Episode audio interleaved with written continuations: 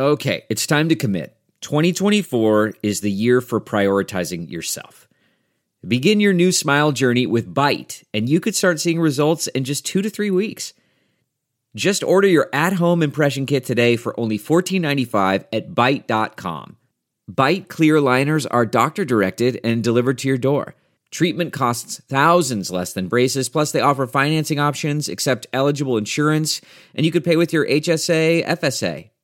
Get 80% off your impression kit when you use code WONDERY at Byte.com. That's B-Y-T-E dot com. Start your confidence journey today with Byte.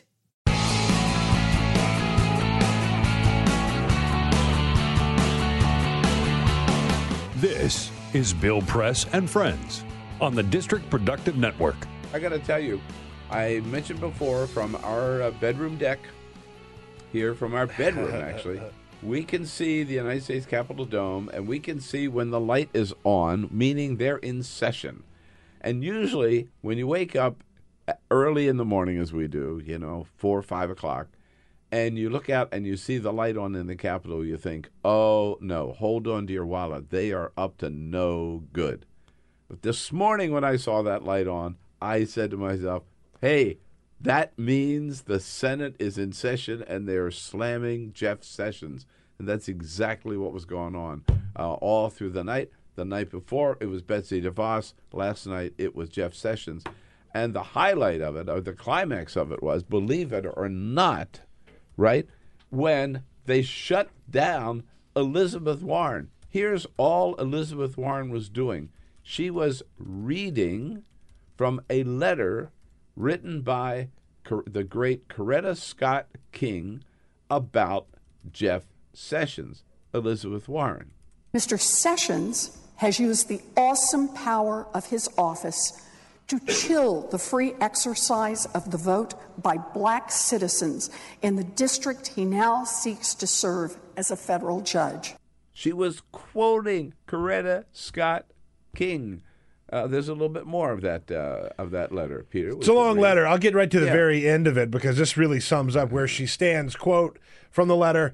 I do not believe Jefferson Sessions possesses the requisite judgment, competence, and sensitivity to the rights guaranteed by the federal civil rights laws to qualify for appointment to the federal court district. Based on his record, I believe his confirmation would have a devastating effect on not only the judicial system in Alabama, but also on the progress we have made everywhere towards fulfilling my husband's dream that he envisioned over 20 years ago. Remember, this was in 1986 that she wrote this. Uh, yeah. I, I, therefore urge the Senate Judiciary Committee to deny his confirmation. So this this was written again in 1986, and remember, this was a Republican-controlled Senate, and the Republican-controlled Senate rejected Jeff Sessions for the federal bench because of his racist views and his racist actions as Attorney General of Alabama. And Mitch McConnell dares go up and accuse Elizabeth Warren of violating the rules by impugning the integrity of Jeff Sessions by quoting Coretta Scott King. Uh, so he he put in a motion to silence her, to force her to step down, and here's the announcement of the vote.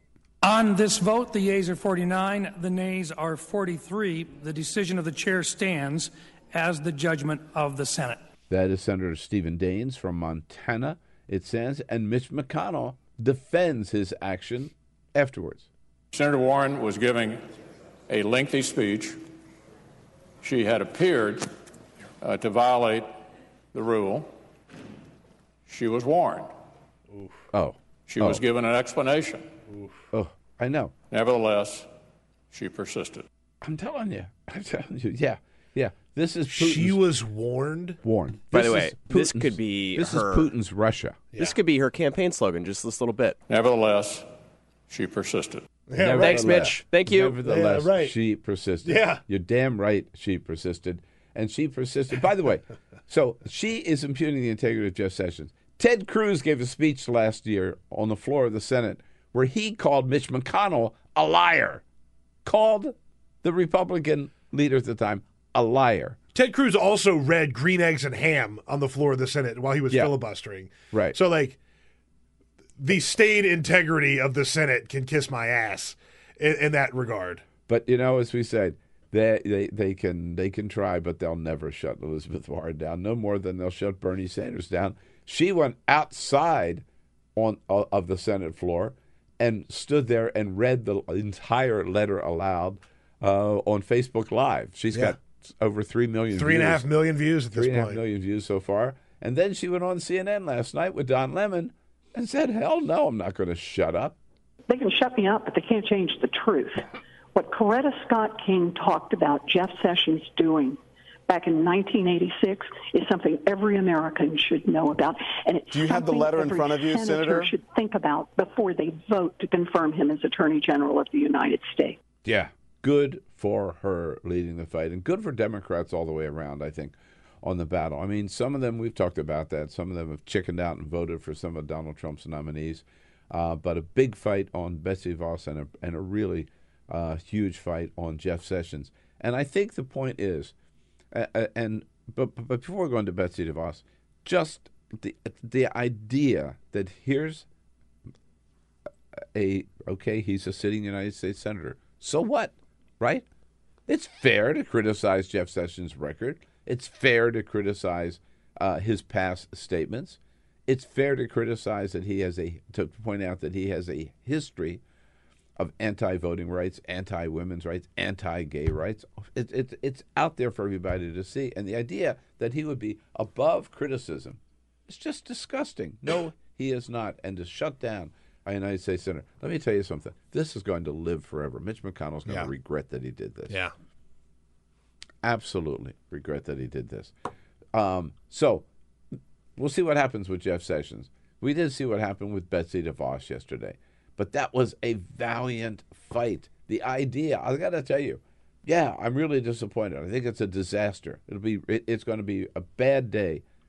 And Randi Weingarten from the American Federation of Teachers uh, put out a great statement yesterday saying this is a bad day for American children. It is. It's a bad day for kids. It's a bad day for parents. It's a bad day for America's schools. The idea that she is now our Secretary of Education. But it was important to make that fight because now everybody knows two things. Number one, they're reminded about how valuable uh, our public school system is. And second, they're reminded about how Betsy DeVos is the least qualified, the last person on the planet who should have that job.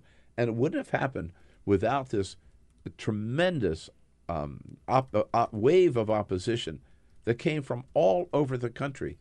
And the idea that we were able to generate so much opposition, so many phone calls, so many letters, that we got two Republican senators to break with Donald Trump and force the vice president of the United States to come to the Senate and break a tie for a cabinet nominee. It has never before happened in history. So that's not a badge of honor for Elizabeth DeVos. It's something that she'd be. Betsy DeVos. for Yeah, no, Betsy it's DeVos. hardly hardly a big win for the Trump administration. Right. And here was um, Pence yesterday breaking breaking the tie. On this vote, the yeas are 50, the nays are 50. The Senate being equally divided, the Vice President votes in the affirmative, and the nomination is confirmed. Done. And then he goes and they, they, they rush to swear her in before anything else could happen yesterday Yeah. afternoon. But listen, pretty chilling to Mike Pence when he says why, for him, this was a happy occasion. No longer will our kids be trapped in, in too many uh, public school systems that, uh, that are too concerned with the status quo instead of student success. No, yes, no longer will our students be trapped in public schools. If Betsy DeVos has her way, our kids won't be, quote unquote, trapped in public schools. They'll all be in private schools, religious schools, and that's where all the money will go, and the money will no longer go to public education because that's been her whole agenda, her entire life. That's her goal as Secretary of Education. That is Donald Trump's goal to dismantle the public education system, just like they want to dismantle anything else worthwhile. This is this is a very clear indicator of what kind of president Donald Trump will be when it comes to issues here.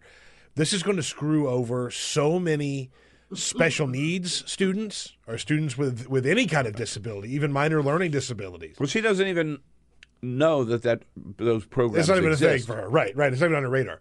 inner city kids, right? Like kids who have major school problems. Not right? not like, a concern. They're not going to get any help. Not a concern of hers. It's No. going to get so much worse for them. And it's the good thing is, at least, the Department of Education hates Betsy DeVos. Yeah. yeah. And any So- teacher who is worth his or her salt cannot stand what she has planned to do. So there will be pushback. And she's also so incompetent that I'm not so sure that she's going to be able to get anything done. At least the other people who are um, testifying for their cabinet position, at least they like crammed for the test and passed. Yeah. She didn't even try. She showed up and embarrassed herself. yeah. So She she's was- not even competent enough to get anything done. She was so ignorant on the issues that uh, senators asked her about, particularly Al Franken and Maggie Hassan from New Hampshire. She had no idea, and Chris Murphy from Connecticut, of course. And I guess the only silver lining uh, to Betsy DeVos's confirmation is that at least our schools, our school children, will be safe from grizzly attacks. Thank God. Finally. Well, potential grizzlies. finally. Potential grizzlies. Finally. Yeah, indeed.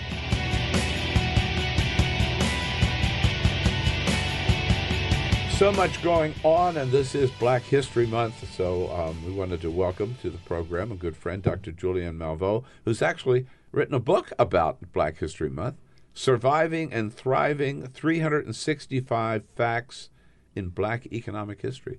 Hi, Julianne. Nice to see you. Hey, Bill. Good to see you always. Well, so uh, how's Donald Trump doing?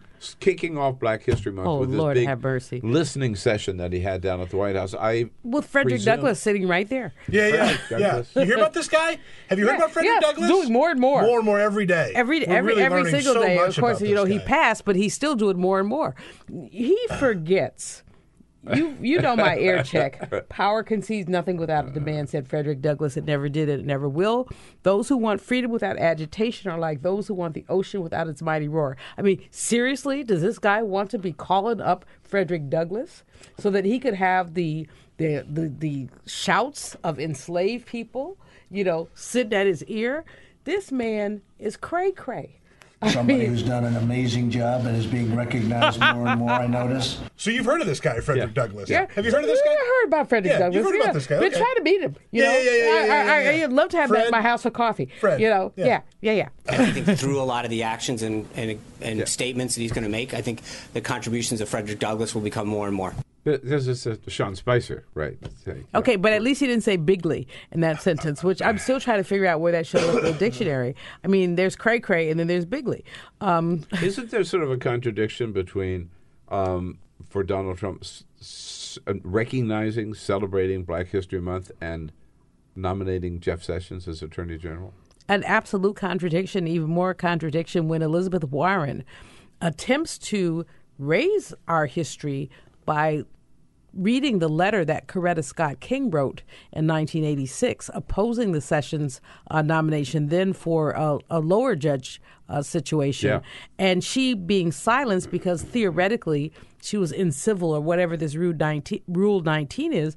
But Rule 19 had not prevented Orrin Hatch from calling people what ignorant or idiots, has not prevented uh, what's that man's name Cruz from going out of people's name. So only Ted when, Cruz, who said, by the way, Mitch said accused Mitch McConnell of lying over and over and over again. A lot, called him a liar on the Senate floor. So all this is okay, but reading the letter from the widow of our most revered civil rights leader uh, gets uh, Elizabeth Warren so uh, censured that she's not supposed to ever be able to talk again in this conversation. This is absurd. But that thing that Mr. Trump did on February 1st was so insulting, so absurd that even our friend Armstrong Williams, who I- I don't talk to very often, but you'd have to talk to him. When that pastor from Cleveland said the gangs had called him up. Okay, so the gangs in Chicago had called up this unknown pastor from Cleveland and said they were going to lower the body count. And he recounts this. You could see on the tape, Armstrong holding his hand over his mouth. I'm like, dude, will you try to keep from laughing? Because that's clearly what was going on. Because who is, and, if, and his wife had said, to Trump, I love you one more time, I was going to say, y'all just get a room. He likes to grab. you know, y- you can give it up. Um, not not to be off color, but um, okay, that was a little. You can be off color on this show. It's all right. Yeah. But but I'm I, I Bill. I don't know how you go to bed and get up in the morning, but I just have to remind myself every day that I paid for my televisions. because if I didn't remind myself that I paid for my televisions, I'd be throwing stuff at my televisions. You just can't fathom this. But that Black History listening session um, was frightening, especially that whole gang thing. And then all the smoke that was blown all over the place, and then the Frederick Douglass here's what you know there was a time when democrats and republicans had civil conversations there was a time when the african american community was frankly more republican than democratic Yeah. Um, sure. John F. Kennedy turned the tide when he reached out to Coretta King when uh, Dr. Martin Luther King was incarcerated and didn't say he was a candidate, of course, for president then. And he didn't say, I got, you know, he said, I understand how you feel. He reached across whatever, and, and JFK wasn't perfect. We know that. But he reached across and said to her, as a woman whose husband is incarcerated while you're pregnant, I understand how you feel. Now nobody understands how nobody feels, but more importantly than that, we have a president whose attention span is 30 seconds. He could not read this book. He could not read mm. anybody's book. Mm. And so He brags about not reading. Right, right. and- and because so- he knows everything, so he doesn't have to Yeah, read. right. More than the generals, more than anybody. So, as a capitalist, what he doesn't understand is that people like Madam C.J. Walker were probably more likely to align with him than, frankly, with me. She was a capitalist. She was the first woman who was a millionaire in the United States, not the first black woman, the first woman who wrote $5,000 checks to the NAACP, just like, you know, you and I write $50 checks to the Democratic Party. Yeah. I mean, she had it like that. And we're not mad at her. But the point is that if he could understand history, perhaps he could have done a better showing instead of having his minions sitting around the table, you know, Bubba the Fool and Homie the Clown, who had nothing to say. Um, Omarosa. Um, I mean, it was just so insulting. But the good part of that day, February 1st, is that the U.S. Postal Service Yes, dedicated yes. that stamp to Dr. Dorothy Irene Height. And so that's black history. Yeah, and that's big news for. That's real black history. Yeah, Yeah. it is. That's real black history. Fifteenth um, woman, I think, in the Black History series. But you know, yeah, a- and she's a, of course, uh, uh, the, you know, uh, what, what leading lady of Washington D.C. Right? Tell Met with every president from FDR. yeah, tell tell us tell our tell tell, tell us about her. well, met with every president from FDR to uh, Barack Obama. Um, always bringing the civil rights cause, always with amazing dignity. Uh, I never, I, I, I did see Dr. Height get angry, but her anger was not like my anger. Like I call you a whole bunch of mofo's, and it'd be over with. Uh, but Dr. Height would just simply, um, you know, with all her dignity, sit there and um, really continue to push the cause. 633 Pennsylvania Avenue is the home of the National Council of Negro Women, which was founded um, in the 1930s by Mary McLeod Bethune, who was the Mhm. first president of Bethune Cookman College. Um, Dr. Height was the third president of NCNW. There was a woman in the middle that often gets ignored, but then there was Dr. Height. She served as president of my sorority, Delta Sigma Theta Sorority Incorporated, for eight years, longest serving president, of course. They changed the rules after her. She was kind of like FDR. and after Yeah. that, they said nobody can have more than two terms. But she um, always pushed not only the cause of black women, but also how we could work together. She had this thing called Wednesdays in Mississippi back in the 60s, where black women and white women got together and they had these Wednesdays in Mississippi where they went out and served poor women, where they talked to each other about civil rights and about how we could work together. You know, but it, it, it, it sometimes I become ashamed of myself because I don't have that much goodwill. I really just don't. I'm so tired of it. I am so tired of it. But I am amazed at, and yet, you know, I'm amazed at these women who endured far more than I ever will, who also always had this equanimity. You know Alexis Herman. I mean, Oh, Alexis yeah. is uh, Dr. Height's, you know, ideological daughter, and of course, Alexis has that as well, that equ- equanimity. So you really can't insult Alexis. I mean, you can, but you can't because she's not going to react. And that's the dignity that Mary McLeod Bethune left when she wrote her letter to my people, when she talked about, I leave you faith, I leave you love, I leave you dignity. And um, we live in such a graceless age. A great statue of Mary McLeod Bethune in Lincoln Park. Um, Yes. Abraham Lincoln at one end of Lincoln Park, and Yeah. Mary, Mary McLeod Bethune at the other end. Uh, a, a great And- and- and that's right a- here, that's a right here on Capitol Hill.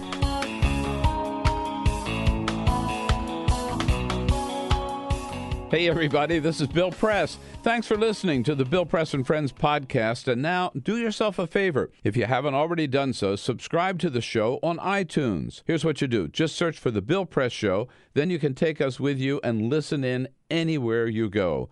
And you'll get new shows from us as soon as they're posted. And one more thing if you really enjoy Bill Press and Friends, please help us grow by telling a friend, writing a review, and giving us a rating on iTunes. It's so great to have you on board. Many thanks.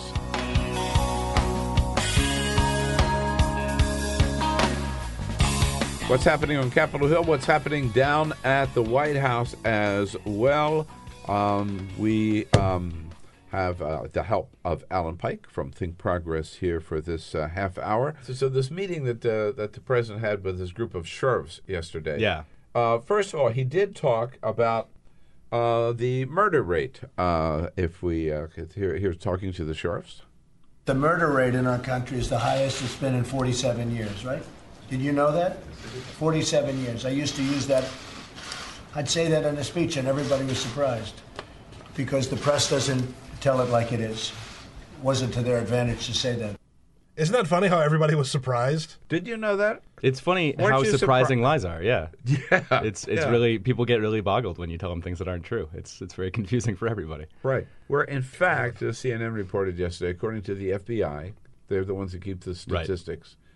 Statistics. The population has gone up 100 million in the last 47 years, and the murder rate is one half of what it was 47 Right, years ago. right, and a lot of times politicians use uh, specious claims about the murder rate as a sort of stalking horse for violent crime more broadly. But even if you look yeah. at violent crime statistics, uh, we're in much better shape nationally and in almost all major cities than we were even 15, 20 years ago.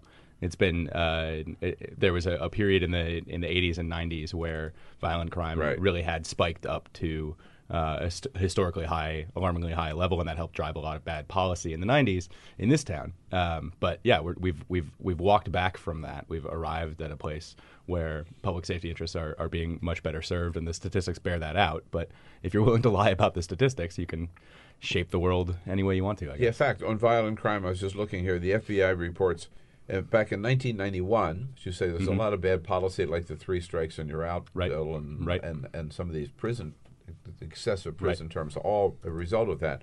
At that time, the rate of violent crime was 758 per 100,000 residents. Mhm. Today, it is 373. Yeah, we've got it per 100,000.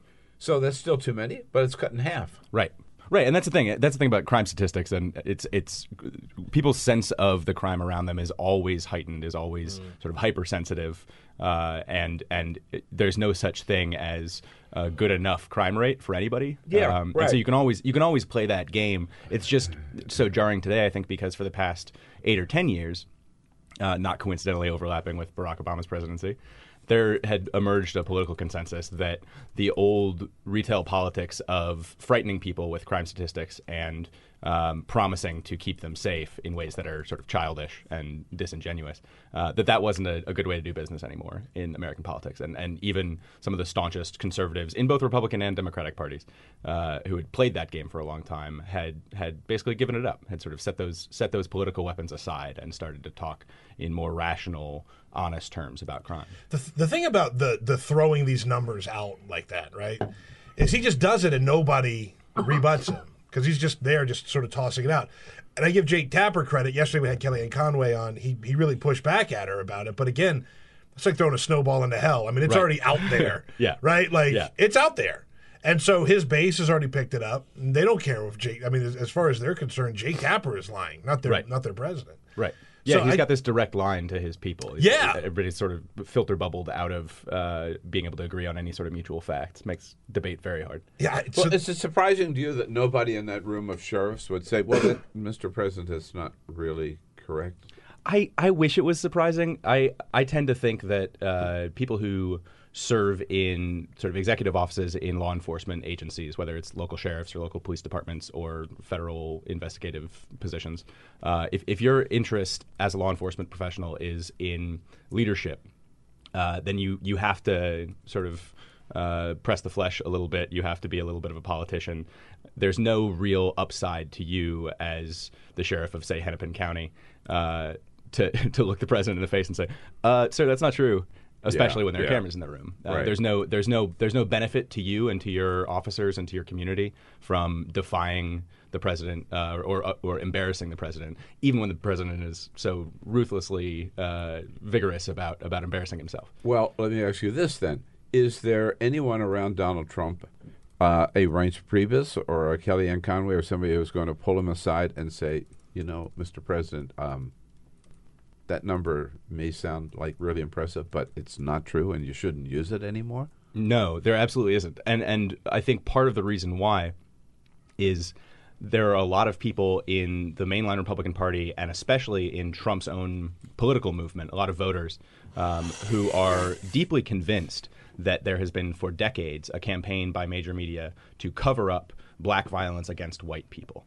There's a, a really revanchist, uh, vengeful impulse within Trump's movement toward the black community that is entirely premised on the idea that there are thousands and thousands of violent crimes being perpetrated by black people against white people every day, and the media aren't covering them because it somehow doesn't serve the interests of the media's masters. I, I mentioned earlier uh, during the campaign, Trump tweeted out that horribly wrong statistic about 92% of all crime in America, violent Right. crime, is black people committed on white people. Right.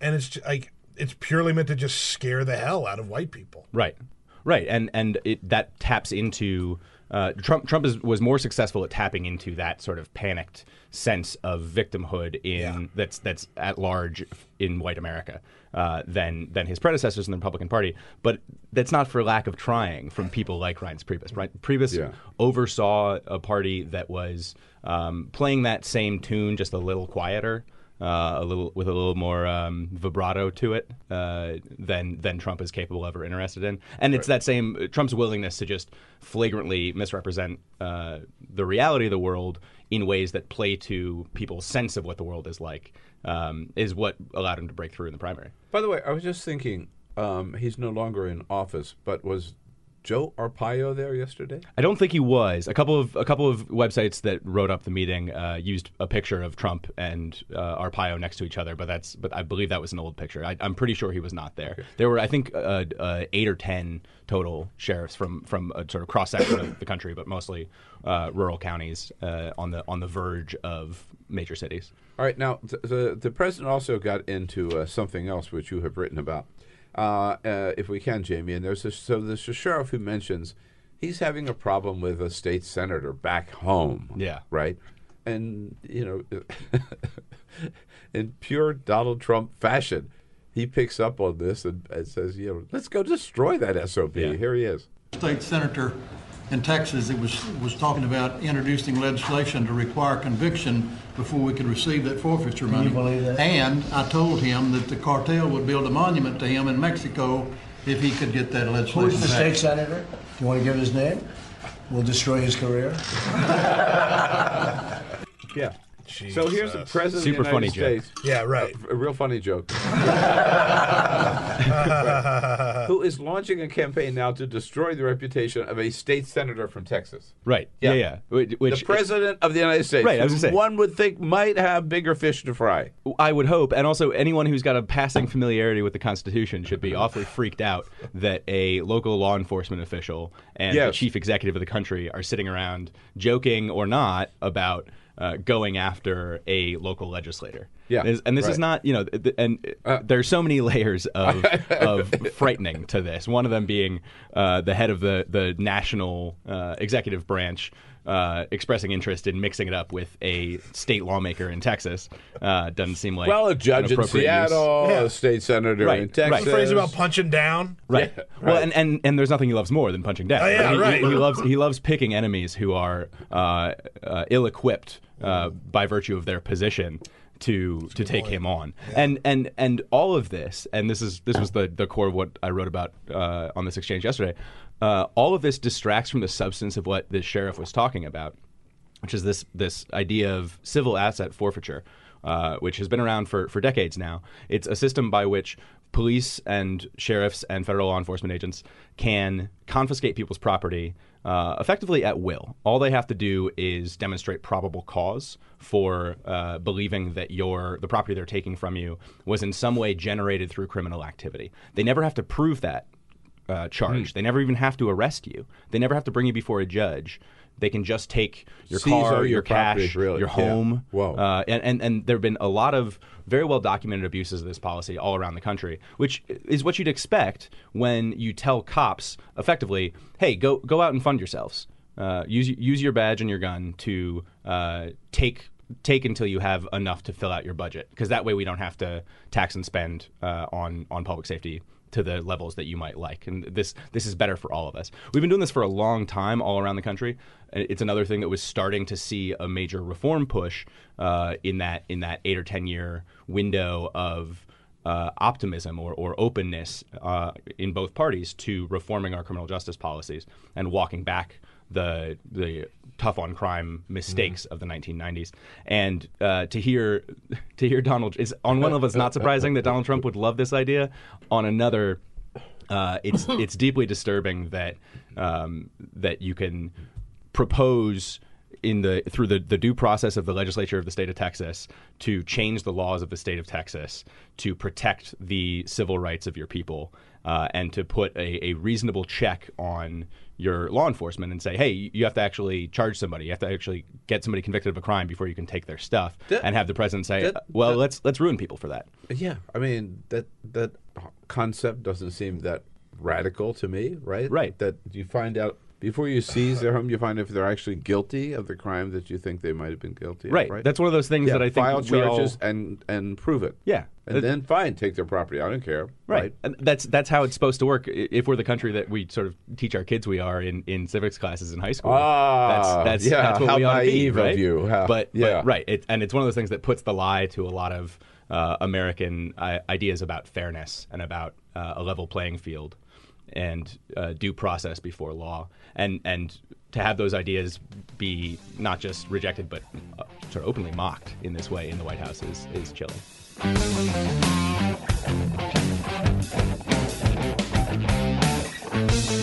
Jennifer Bendery with us here from Huffington Post, HuffingtonPost.com.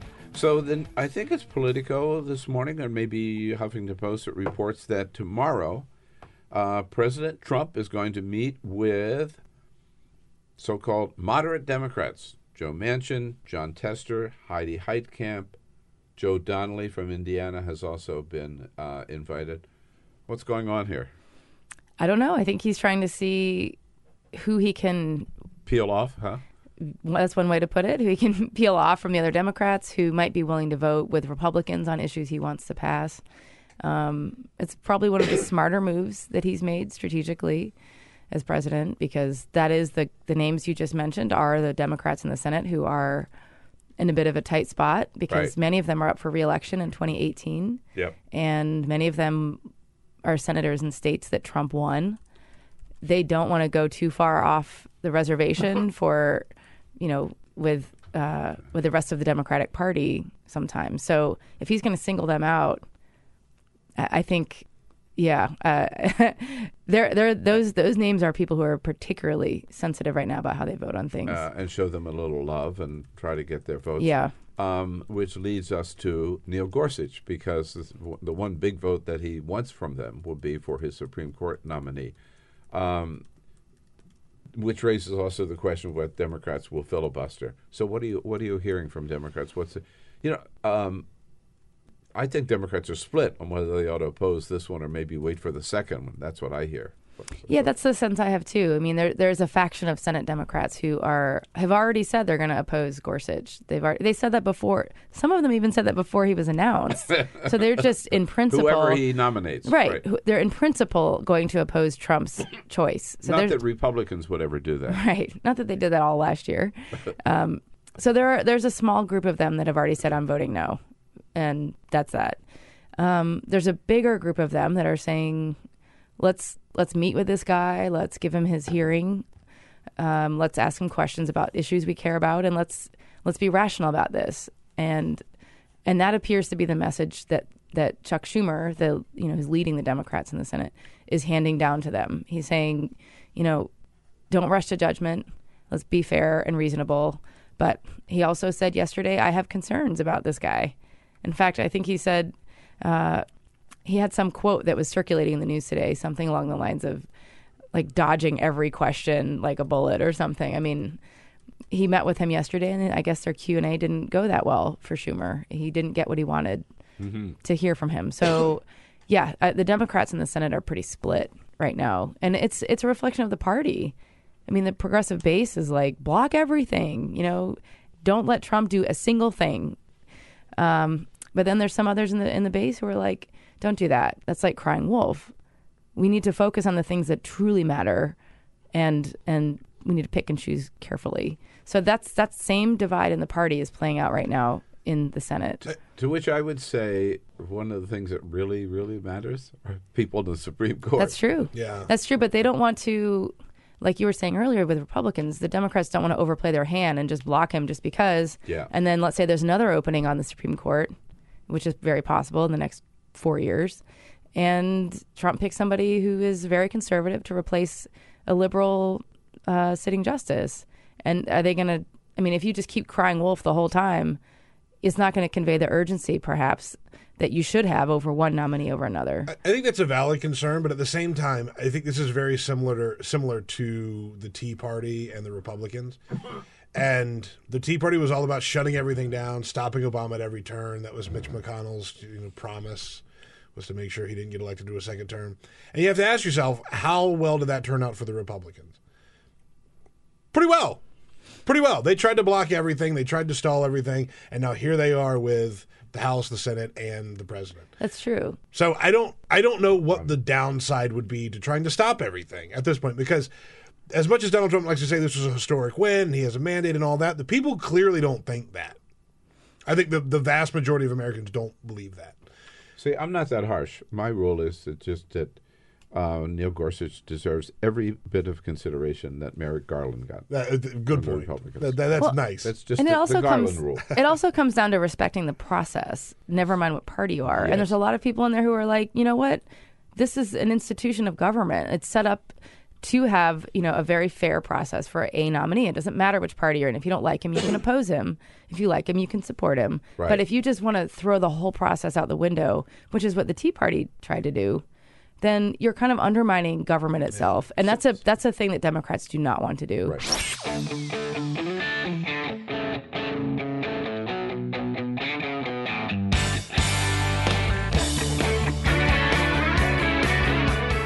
The Parting Shot with Bill Press. This is The Bill Press Show. I know it sounds like a contradiction, but you know, sometimes in defeat there is victory. And that was the case with the confirmation of Betsy DeVos as the new Secretary of Education. Look, let's not kid ourselves. It's a disaster for the American people, for American public schools, for kids and parents nationwide that she have the job as Secretary of Education. But nonetheless, the fact that her nomination generated so much opposition, the fact that she almost became only the second nominee in history of a president elect to be rejected by the Senate, and the fact that she only got there because, for the first time in history, a vice president had to go up to the Senate and cast a deciding vote in her favor.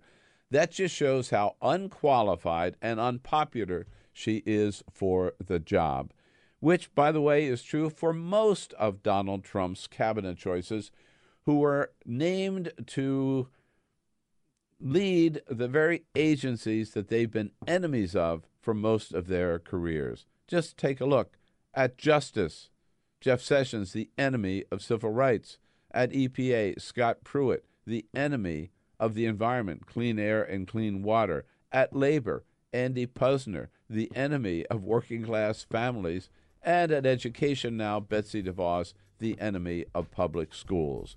With the Trump administration, we have the least qualified people ever to lead our government, and that starts at the very top with Donald Trump clearly the least qualified and the least experienced candidate ever to run for president in our history. So, yes, Betsy DeVos is bad, but Donald Trump, he's a hell of a lot worse. This is the Bill Press Show.